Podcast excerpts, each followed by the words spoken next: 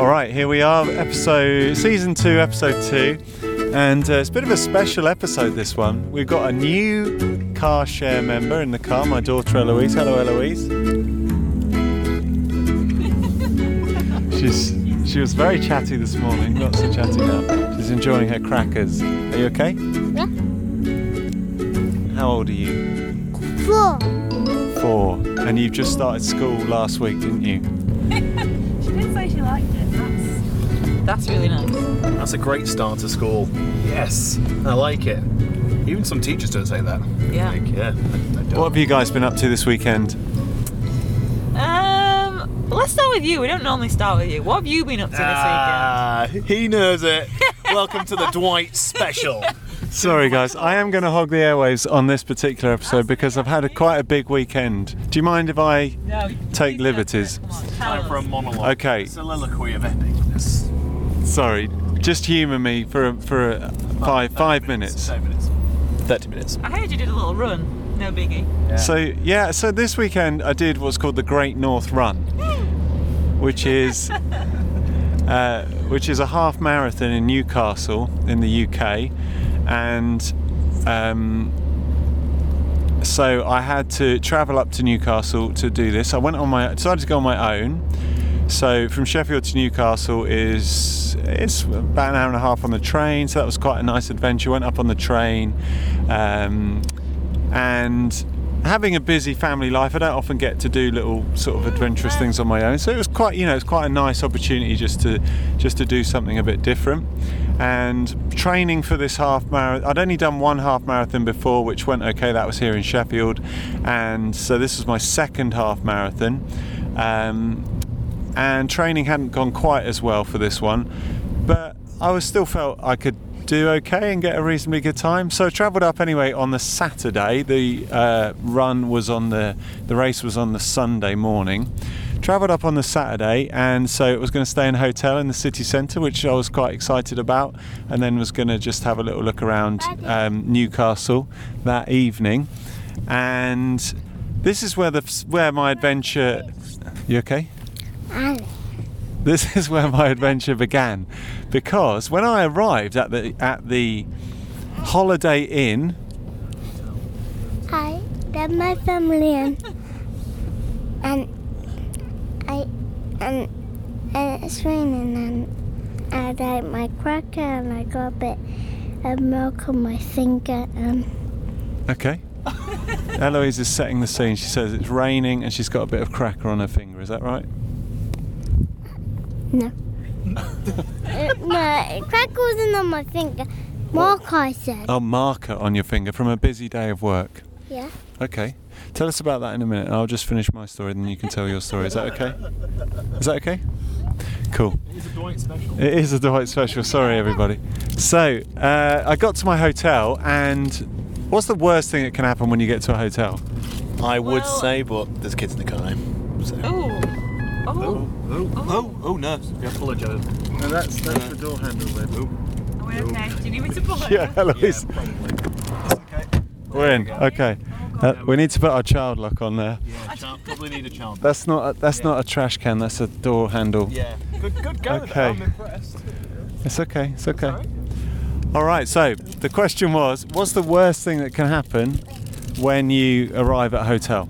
Um, reservation going wrong, or Not someone even existing. or someone coming into your room when you don't expect it. Did that happen to you? Um, Barcelona, but that's a Were you in a different. bath? Uh, surprisingly, Someone came into your room while you were waiting. no, I was the person going into a room. Oh. Um, uh, that's that's a story for another time. Carry on. Anyway, what were we saying? So I got to the hotel that I'd booked up three months earlier, uh, got a good deal, gave him my r- booking number, booking reservation number, and my name. No record of my booking, absolutely no record. And the guy behind the um, desk was a little bit like, a little bit sort of, you've only got yourself to blame kind of attitude. Uh, yeah, you shouldn't have used that booking agency. It was a Trivago type thing. Yeah, shouldn't have used that. Yeah, they're dodgy. Yeah, shouldn't have used that. Next, you know. So it's a little bit dismissive, and so I tried to look really pitiful.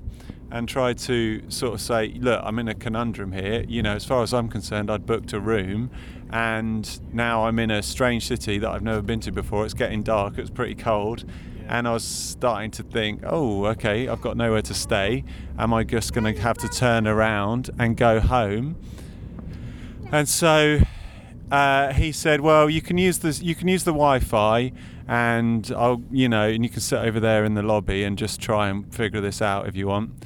I was like, "Oh, thanks." Yeah. So I went and sat down, and you know, when you're a bit, when stuff like that happens, you feel a bit kind of, I don't know, flustered, and it's hard to sort of try and th- you sort of try and clear your head and think, right, what do I need to do? What do I need to think rationally? Because you're fighting against like quite sort of negative thoughts of oh this is all going wrong you know so so i found you know i don't want to labor this too much but i found the i found the number for the sort of booking agency these mid, middle men and i phoned them and they were uh, they were quite good about it. They were quite good. It didn't help that the line was pretty bad, um, and so I had to um, phone back a couple of times because it kept dropping out. Um, but they said, yeah, well, give us 20 minutes and we'll sort this out for you. So 20 long minutes went by, and they phoned back and said, we've nearly sorted it out. And I thought, okay, I'll go and get some food. I, I, so I went for a walk to try and get some food. And of course, when I got about 20 minutes away, they phoned back and said, "Oh, we can you just pass over to the desk?"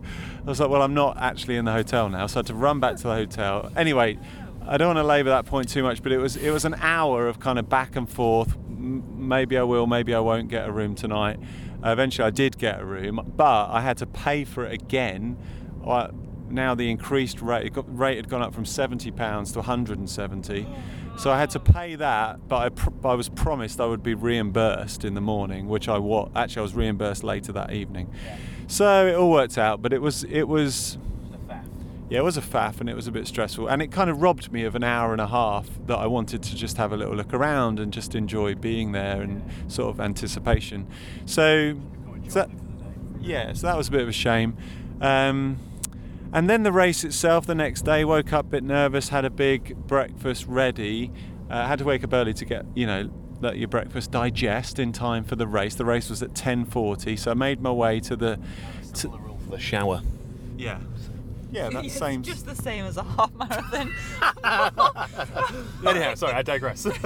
Um, so, bearing in mind, there's 57,000 people that do this this race. Okay, so yeah, so it's pretty crowded. You're you're with 57,000 other people trying to find uh, where to drop your bags off and where to register and where to. Um, you know, yeah, where you because the start line is obviously very busy and there's lots and lots of people, so you're trying to kind of navigate that with a heck of a heck of a big crowd. So and you you're nervous for the race and you ju- there's certain things you just want to get done so um, forgive me for going here but one of the when you're in a race like this the big the big thing is you just want to have you just want to go to the bathroom and get that out of the way before you go to the start line because the last thing you want to do when you're waiting on the start line is to be needing to go to the loo so you apparently there's a rule of 3 because obviously you're about to run a half marathon, so you want to be well hydrated. So you've probably drunk more water than you normally would on a given morning, and so you are. And so, therefore, but then you need to go to the loo a bit more regularly. Um, so they say it's a rule of three. Try and have three visits to the toilet before you race. really? Yeah, apparently. Wow. Didn't know that was a thing.